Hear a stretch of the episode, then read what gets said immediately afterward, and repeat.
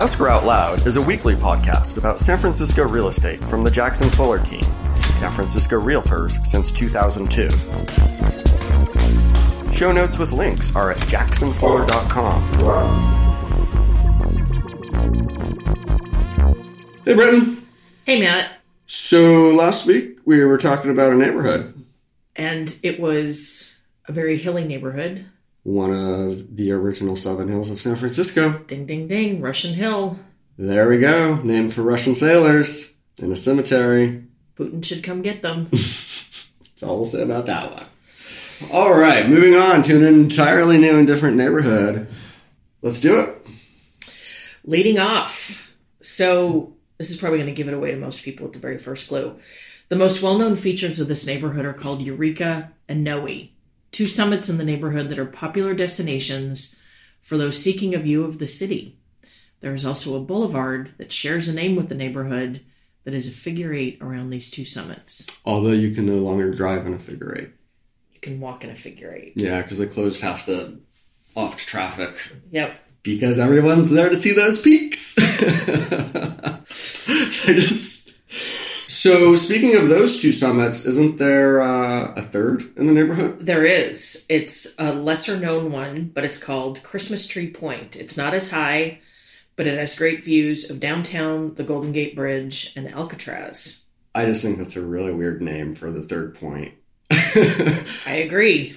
Christmas tree. It's so very random, but all right, Christmas tree point it is. Uh, what else can you tell me about this neighborhood? Interesting bit of trivia. This neighborhood contains the geographic center of the city. Interesting tidbit. I took a picture of myself with the geographic center of the city.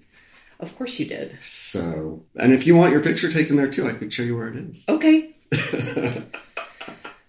So, um, speaking of geographic center of the city, uh, it's got a really tall red and white thing. Sutro Tower? That's the one, and you've got a fun story. I do. When when my family lived in the city when I was but a wee young thing in the early 70s, my dad worked at KPIX and Sutro Tower was under construction and even 40 something years ago people were not happy about the construction of this gigantic tower in the middle of the city and it, we have a picture of my dad and one of his uh, coworkers standing in front of the unfinished, halfway built Sutro Tower, and they were both flipping it off. So, there you have it. It's been a point of joy or controversy since its inception. And as you mentioned, uh, its purpose is a commercial radio and TV tower. That's why he was up there. All right. So, um, what else? So, one of the most defining characteristics of this neighborhood is fog. Well, that narrows it down to three quarters of the city. Okay, let me narrow it down. Noe and Eureka form a divide for the fog pushed in from the Pacific, which forces it all toward the slopes to the west. So I'll play Weather Woman for a minute. You can expect thick fog daily if you live on the west side of this neighborhood. On the bright side, though, the eastern slopes are typically sunny and warm. Let's say it's sunnier and warmer because there's still that moment in the day, like four o'clock in the afternoon, where the fog just starts to come over the hill and come right down and swoosh into Eureka Valley, as it's called on our real estate map. But the Castro is what Exactly. mere mortals and humans know it as. So yeah, fog, foggy, windy, moist. Hate that word. But it's true. It is true. It describes this neighborhood. Um, what else sets this neighborhood apart? So there's an endangered species that calls this neighborhood home.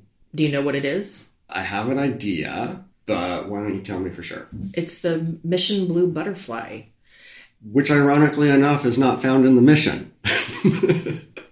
However, the city released more than 20 pregnant butterflies into the neighborhood about 10 years ago.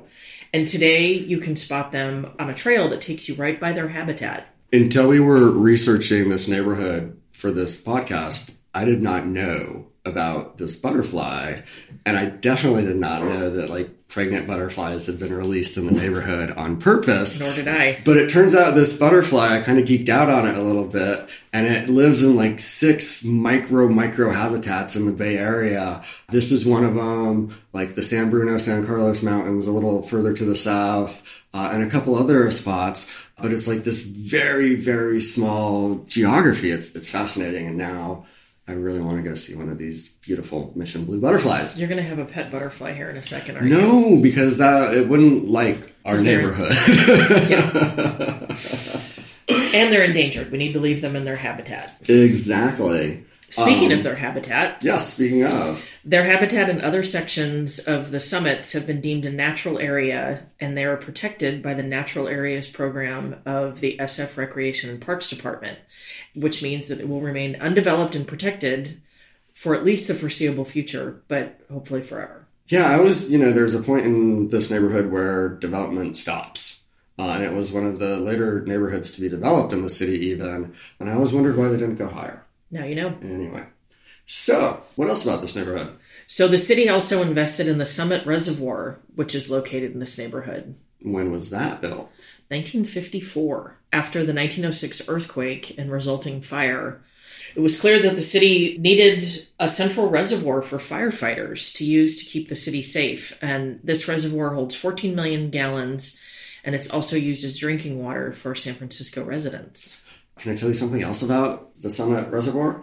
Yes, The SFPD, as I understand it, uses it for their uh, underwater scuba training exercises. and then we drink it. Well, I mean, it goes through filtration, I'm sure, before. And I don't know, maybe there's another one. But when I was getting scuba certified at Bamboo Reef, the guy was talking about the, you know, That's crazy. confined, because it's a confined underwater space, like dark. Yep. That is not my idea of a good time. No. Anyway, uh, there it is, Summit Reservoir.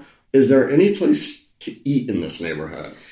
Interesting question. So there's a neighborhood improvement association that has discouraged business permits in the neighborhood. So you'll find more natural space and homes than restaurants and shopping. But along the edges, you'll find plenty of places to eat and shop. Yeah, it's a bedroom community. Yeah. You got to cross the street once again. Yep. at least down the hill.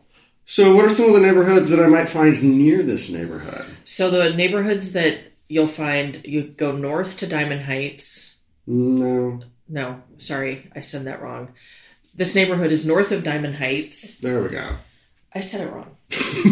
Sue me. So, Sammy. It's south of Coal Valley, it's west of the Castro, and it's east of Forest Hill. Dun, dun, dun, dun. And if you want to go to this neighborhood to go on a hike or enjoy the views on a non foggy day, how might one get there? There are different muni lines that you can take to the surrounding neighborhoods. You can also take a whole bunch of steps to walk to it. So you can get there a number of different ways. Either way, it sounds like it's an uphill journey to this neighborhood. Indeed. All right. I'm pretty sure I know where we're talking about, I think you do. but I'm not going to say. Don't Not until next time. tune in next time. And until then, we hope you uh, have enjoyed learning about a San Francisco neighborhood, and we'll leave a, a great review on your favorite podcast store.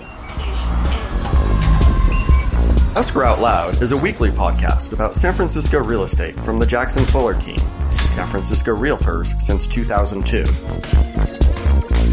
Show notes with links are at jacksonfuller.com.